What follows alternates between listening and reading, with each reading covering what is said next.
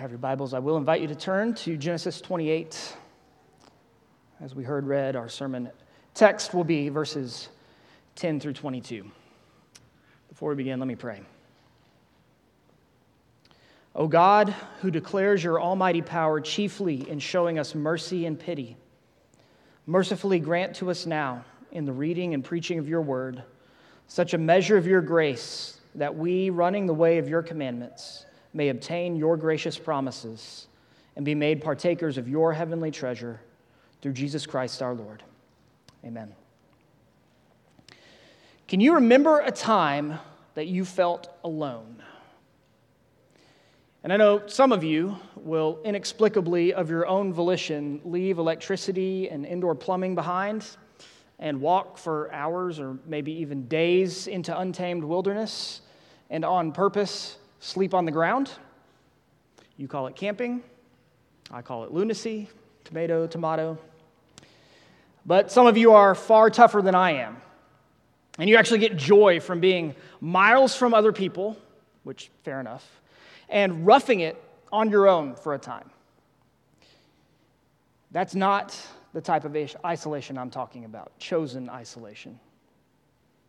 I mean, have you ever been in a situation where everything around you made you feel as if you were cut off from and abandoned by everyone else, maybe even by God?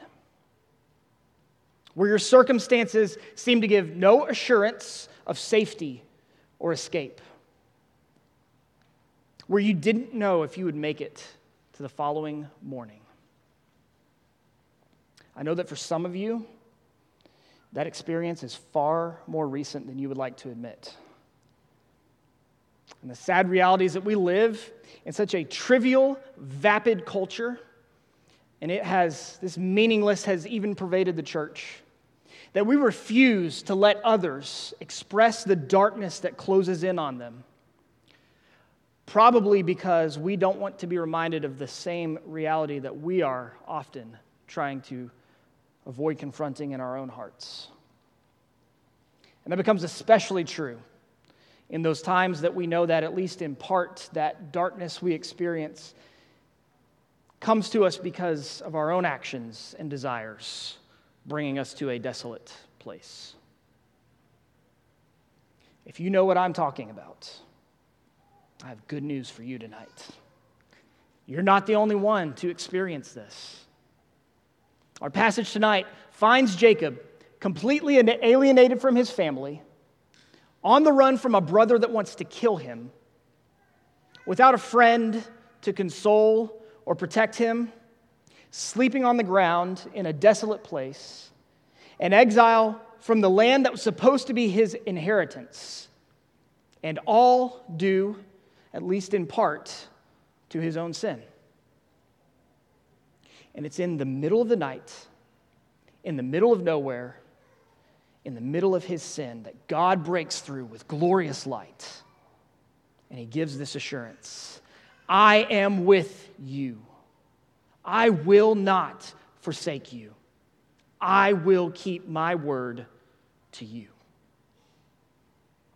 And upon hearing this wonderful news, Jacob gives the only proper response. He believes the promise and he offers grateful worship to the Lord who sought him. We'll see tonight how the hope of Jacob is the hope of every believer whose help is in the Lord, the maker of heaven and earth. And my prayer is that you, like Jacob, will be assured of God's love, and that you, like Jacob, will return that love with faith and worship. As we walk through the text, We'll have an outline with three points. You can find it in the back of your bulletin. We'll first see a gracious vision, and then a grave veneration, grave as in serious, and then finally a grateful vow. And kids, you'll find the words for you to listen for in their normal place. So let's look first to this gracious vision. If you weren't here with us last week, you'll have to go back and listen to last week's sermon to get the full story.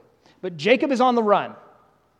At his mother Rebekah's goading, he lied to his father Isaac to get the blessing that Isaac was trying to give to the older son Esau.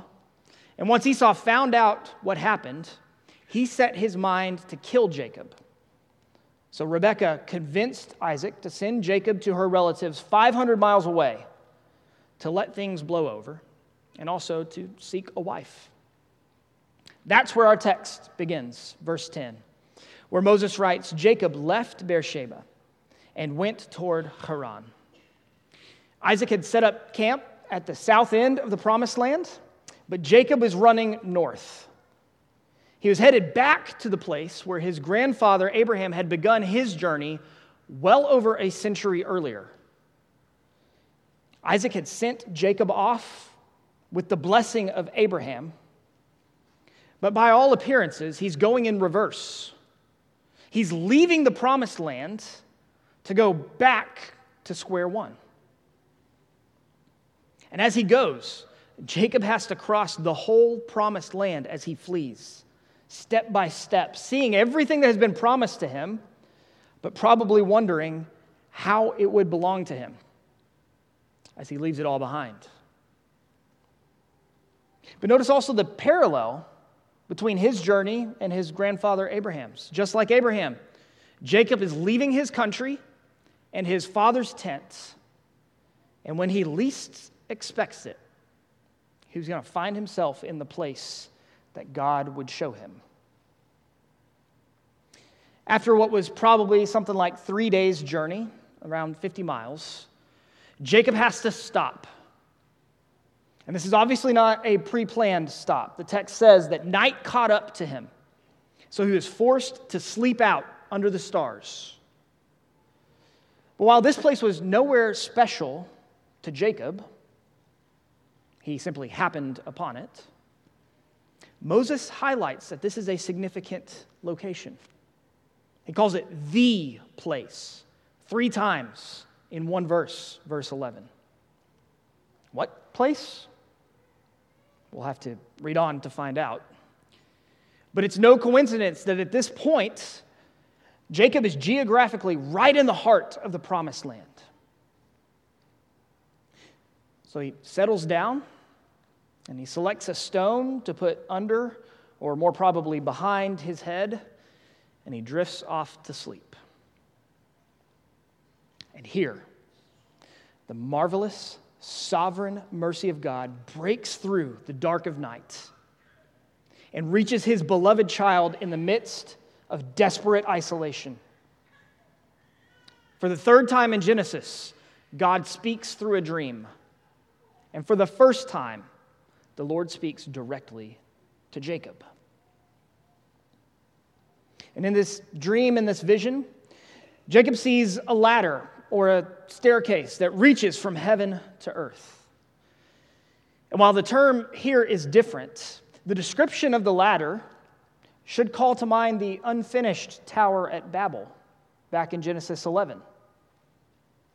There, remember, the hordes of the people of the glorious city of Babel attempted to reach heaven by their own efforts, by building a ziggurat, having a monument to their glory and their self righteousness. And the Lord had visited them, but He had visited them in judgment to put an end to their self worship and to scatter them abroad. But here, in the middle of nowhere, the Lord looks down and sees one lonely sinner at the end of himself.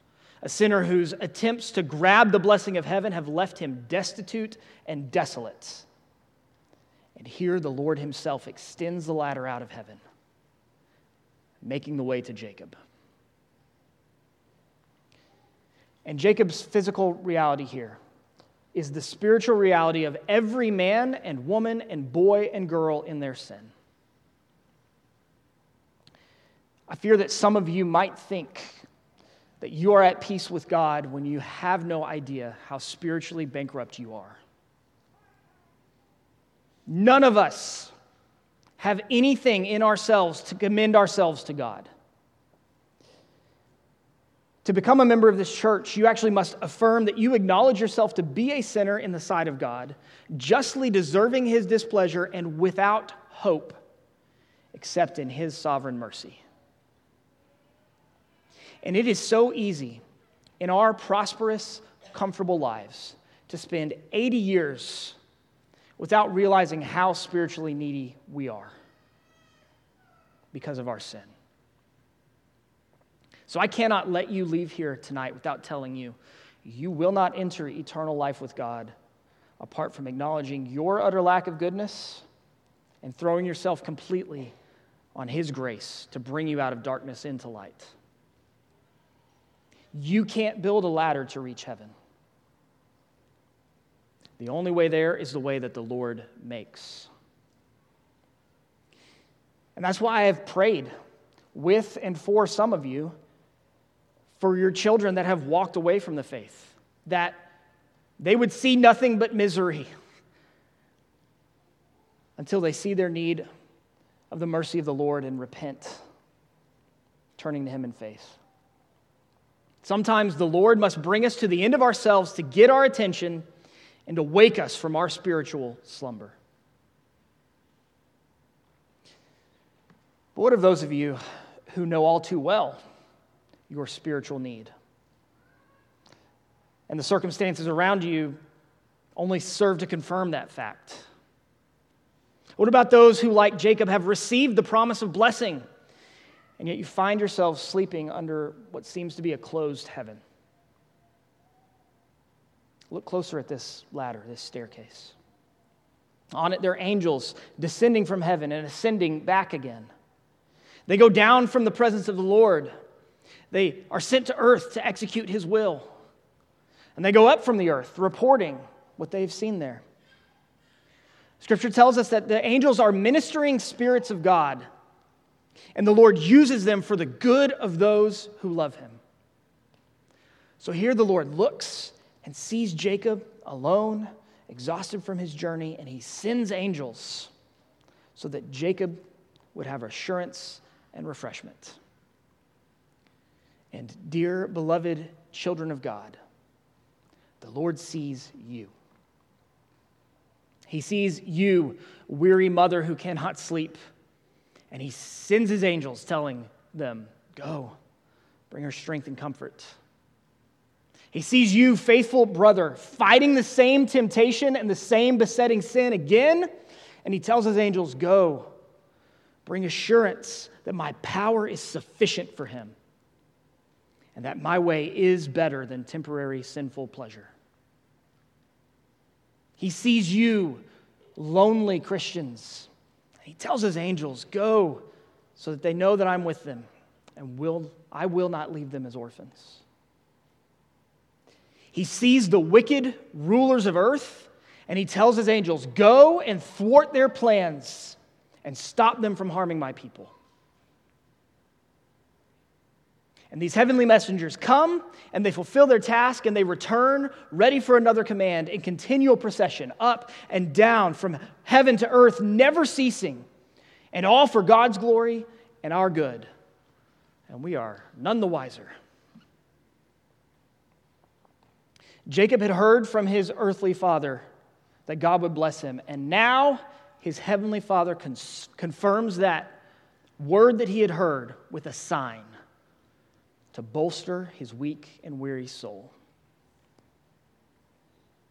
And how can I be so confident that this ladder that Jacob sees is not just for him, but that it's meant to encourage you and me as well? Well, I can say it on the authority of the Lord Jesus Christ. And we heard it in our New Testament reading. Jesus declared that the prospective disciple Nathanael was a true Israelite in whom there was no deceit. A reference back to Jacob, the deceiver, whose name was later changed to Israel.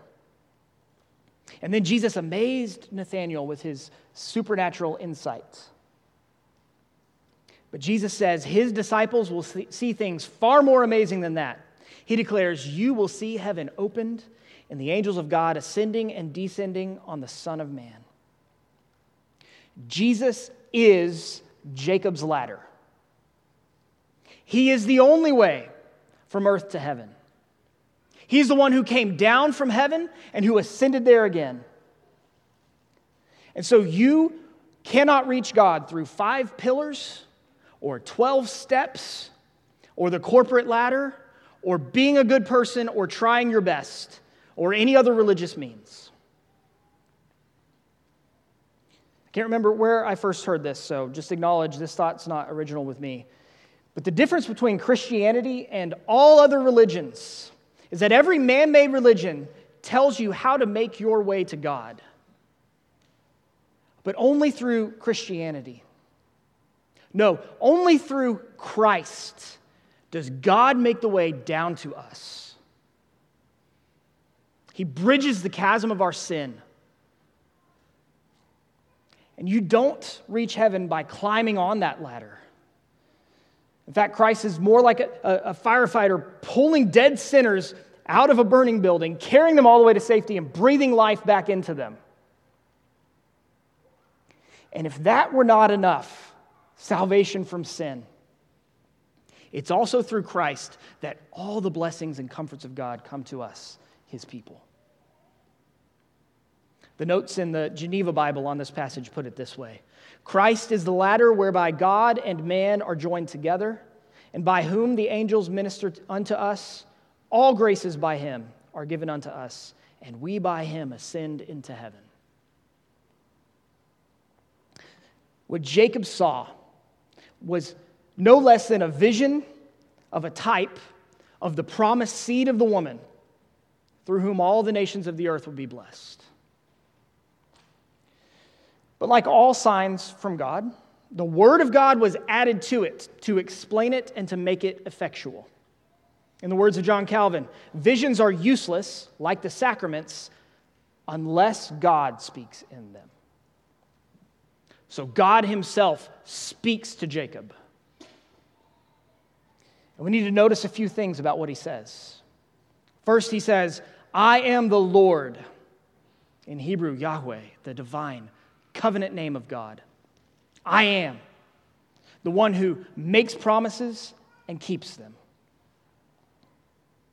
And then he says, Jacob, I'm the God of your fathers. Call to mind the, the former promises that I've made so that Jacob, you'll have reassurance that I can do what I promise. He had told Abraham he would have a son, and he did. He had promised descendants to Isaac, and he did. Jacob is proof that God keeps his promises. But also notice, the Lord doesn't offer any rebuke of Jacob's former sins.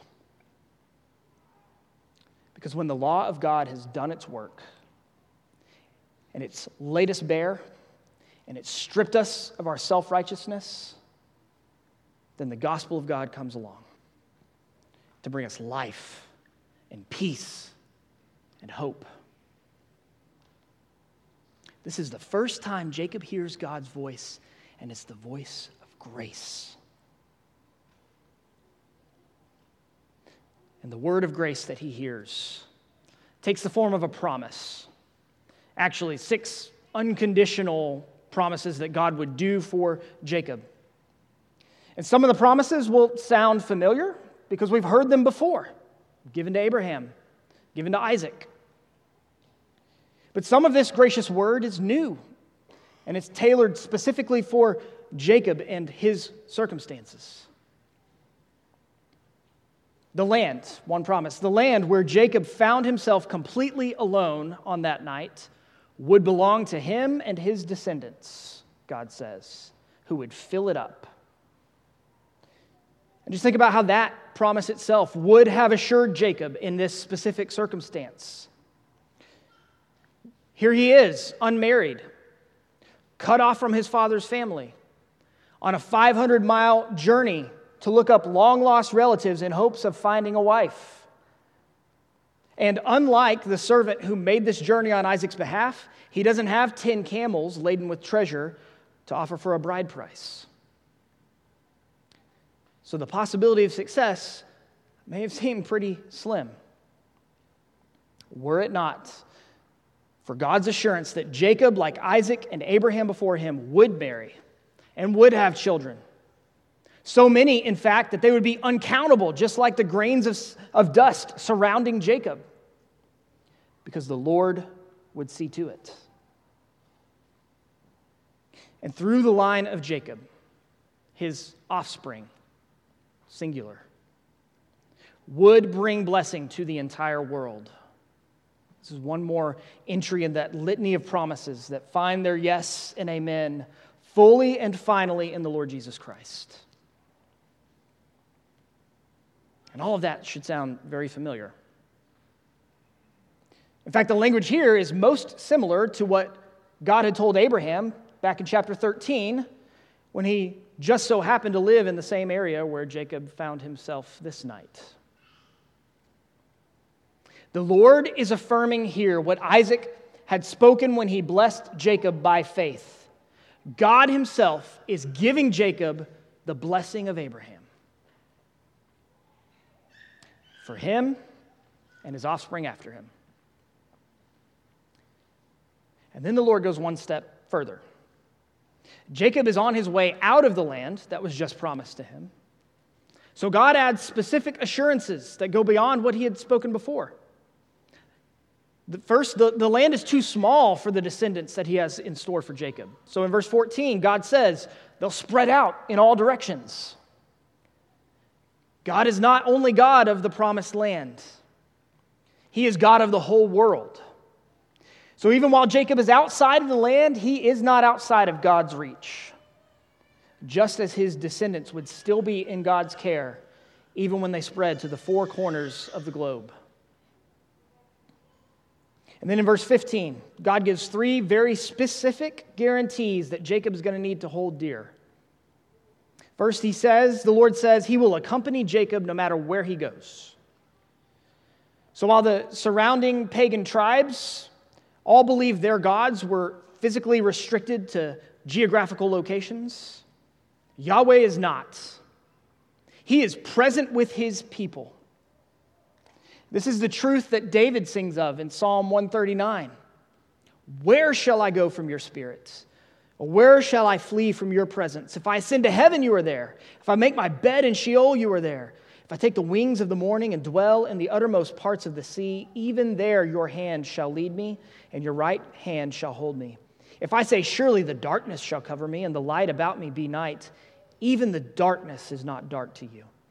The night is bright as the day, for darkness is as light with you. God would be with Jacob.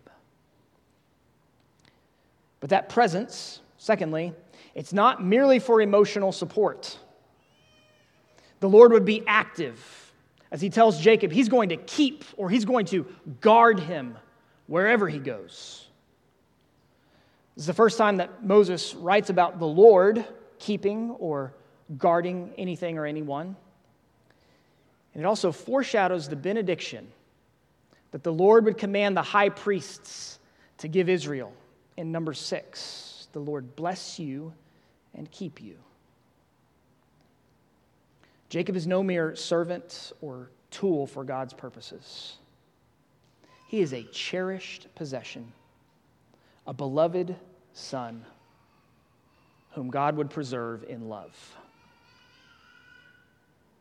And finally, God says he will bring Jacob back. Jacob one day will return to the land of blessing, and the Lord will not leave him until it is finished. Because when God begins something, he sees it through.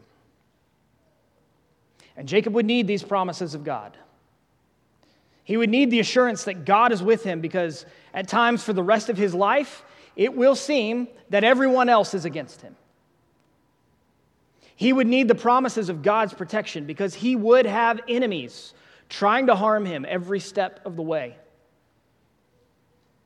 And he would need the assurance during the next two decades that Haran was not his home. He shouldn't become complacent and remain there forever. The Lord isn't going to remove difficulty from Jacob's life, but he would be with him every step of the way and would finally one day bring Jacob back home to this land. And, beloved brothers and sisters in Christ, we have the same promises and the same need to hear them. We have the promise of God with us because the eternal Word of God took on flesh and tabernacled among us. When the Lord Jesus ascended, he sent his Holy Spirit to dwell within us. If you belong to the Lord Jesus, then he is with you. In fact, he cried out, My God, my God, why have you forsaken me? And he did it on your behalf so that you could have the promise from God I will never leave you nor forsake you. He is with us, even in the valley of the shadow of death. And he is with us to protect us. We have true enemies that seek the destruction of our souls. And the nearest of these is our own sinful flesh. But they are no match for the God who guards and keeps us. He is able to keep that which has been committed to him until the last day. He is able to keep us from stumbling and to present us blameless. He who calls us is faithful. He will surely do it. He will not leave you, He will not forsake you. Christian, He will bring you into His eternal rest.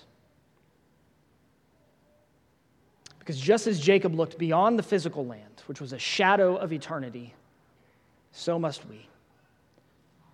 So, those of you who right now are suffering and doubting that this could be true, God be with you until He brings you home. Do not lose heart. Though our outer self is wasting away, our inner self is being renewed day by day. For this light, momentary affliction is preparing for us an eternal weight of glory beyond all comparison.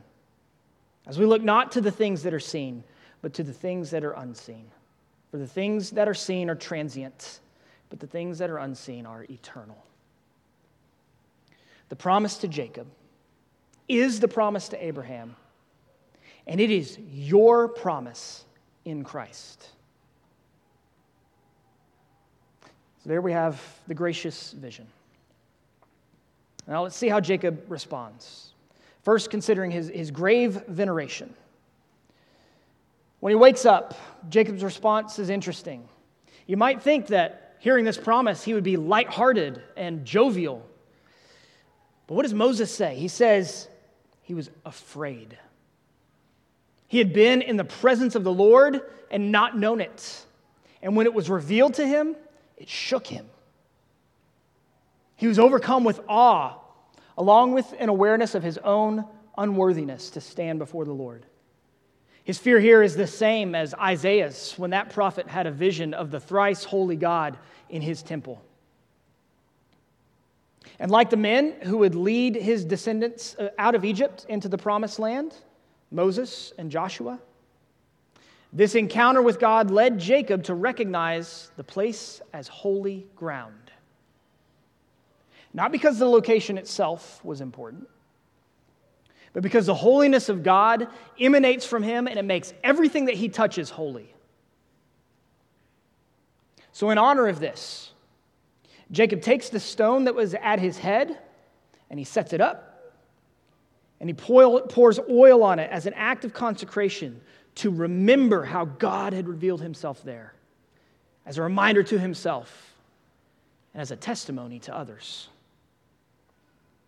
He sees that this place is awesome, calling it Beth El, the house of God. And this place would later be a significant place of worship for Jacob and for the people of Israel, which is why Moses calls it the place. And because he saw heaven opened there, Jacob calls it the gate of heaven. You might remember that was the original meaning of the term Babel before the Lord, through Moses, reinterpreted it to commemorate his judgment and the confusion of their language. But it's here, not in that city. It's here in a nondescript place with no one else around. This is the place that God chose to break through from heaven and earth, heaven to earth, and to reveal himself. He is completely independent of human ingenuity and effort. He is omnipotent, infinite, holy, and righteous. He is a God to be feared, and the place that he shows up is awesome. So I think it's worth asking do you fear God? If you don't know Christ, the shape that that fear should take is that of a criminal before a judge. Your unrighteousness before his holiness should cause you to fear for your life. You can only escape your sin by throwing yourself on his mercy through faith in Jesus Christ. And if you do, he will hide you in the very same perfect righteousness that would cause you to fear in the first place. But if you do belong to him, there's still a place for proper fear. Not in the sense of terror, but of, of awe and of reverence. Encountering God is no casual thing. Being in the presence of the Lord of heaven and earth is the most serious and weighty place we could possibly find ourselves. And that is exactly where we find ourselves right now. Yes, God is omnipresent, He's everywhere. But when we gather in His name and we hear His call to worship and we pray that He would meet with us, it doesn't matter whether we're in this room or, Lord willing, one day a building that we own ourselves or at Blowing Springs or in the Saunders living room. No matter the physical location, when God meets His people, in corporate worship by his spirit he lifts his people up so that we are right now in the very throne room of heaven you right now are on holy ground. And read the second half of Hebrews 12. And you'll see it ends with a call to worship God with reverence and awe. That should be our response when we're in his presence. He is a consuming fire. So we dare not enter into worship flippantly or casually. In fact, Paul tells the Corinthian church if an unbeliever happens to stumble, into church, he had to fall on his face in recognition of the weightiness that is happening.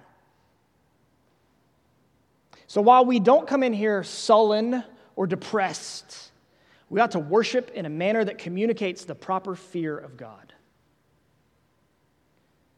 And if you treat corporate worship casually or something optional for your life, I wonder if you've ever truly been confronted with his holy presence in the first place.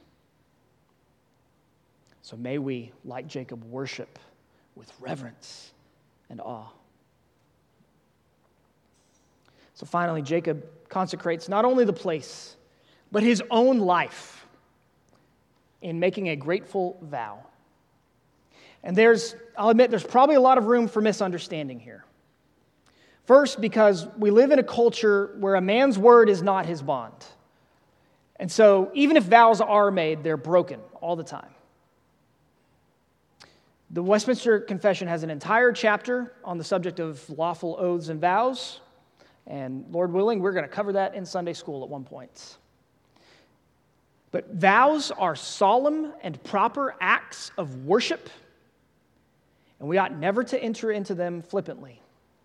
They are promises made to the very God that we must fear, and he will hold us to our word. So Jacob is serious in making this vow. And another difficulty that we run into is the language of the vow is a little tricky to translate. In fact, in most English translations, it almost comes off as if Jacob is bargaining with God. It sounds like he says, If God will do this, then I'll serve him. It could almost sound as if Jacob is doubting God's word and waiting for him to prove it before he submits himself to him. But a better understanding, both grammatically and theologically, is that Jacob is acting in faith on these promises. So Jacob's vow should read something like this If God will be with me and will keep me in this way that I go, and will give me bread to eat and clothing to wear, so that I come again to my father's house in peace, and the Lord shall be my God, then this stone which I have set up for a pillar shall be God's house, and of all that you give me, I will give a full tenth to you. God said he would do these things.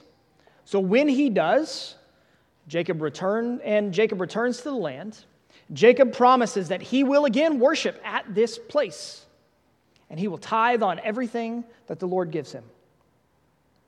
This is not a negotiation.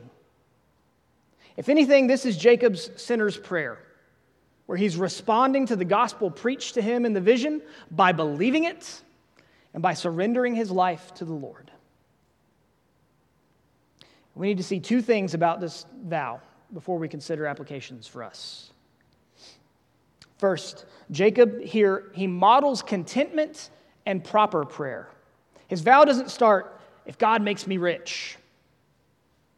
No, he says, if the Lord keeps his word to be with me, providing my daily needs, and does indeed bring me back in peace, as he has said, then I will worship. Jacob here is seeking what we ask every single week in the Lord's Prayer. He is asking that the Lord would give him his daily bread. And yet he would re- receive so much more. Not to spoil the future sermons, but as the church father Jerome points out, he prayed only for things necessary, yet 20 years afterwards, he returned to the land of Canaan, rich in substance and richer still in children. And then the second thing we need to see Jacob, Jacob continues the principle of the tithe. Remember, Abraham had done this in his encounter with Melchizedek, and Jacob does it here with the Lord. But again, as he does so, it's not an attempt to receive more blessing. He's not sowing a seed of money so that God will give him more money. Instead, in grateful recognition that all that he has and all that he ever will have comes from God's hand. His purpose is to return, a portion of it to demonstrate his thankfulness. In the words of Gordon Wenham, here he gave all he had, the stone and the oil, and promised to give a tenth of all his future income when his affairs improved. So, the picture of Jacob at the end of this chapter is that he's already started to be transformed from a grabber to a giver as the Lord sanctifies him. Consider the words of the church father Chrysostom. See the good man's gratitude. In making his request, Jacob did not bring himself to ask for anything lavish, just bread and clothing. On the other hand, he promised to the Lord what lay within his power, realizing God's generosity in giving and the fact that he surpasses our expectations in rewarding us. So, two quick takeaways for us as we close. First, has the Lord made you content so that you can honestly pray for your daily bread? Do you believe the words of Paul? Godliness with contentment is great gain, for we brought nothing into the world and we cannot take anything out of the world. But if we have food and clothing, with these we will be content. If that doesn't describe you, then listen to the warning he gives that follows that up. Those who desire to be rich fall into temptation, into a snare into many senseless and harmful desires that plunge people into ruin and destruction. For the love of money is a root of all kinds of evils. It is through this craving that some have wandered away from the faith and pierced themselves with many pangs. So, brothers and sisters, may we never fall into this snare. But instead, let us learn to be content with God's providence.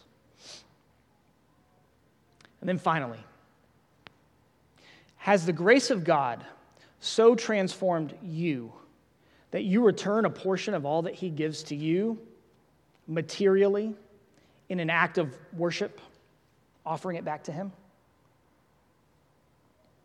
Scriptures don't tell us, and I can't tell you a specific amount of money that you have to give away to be faithful.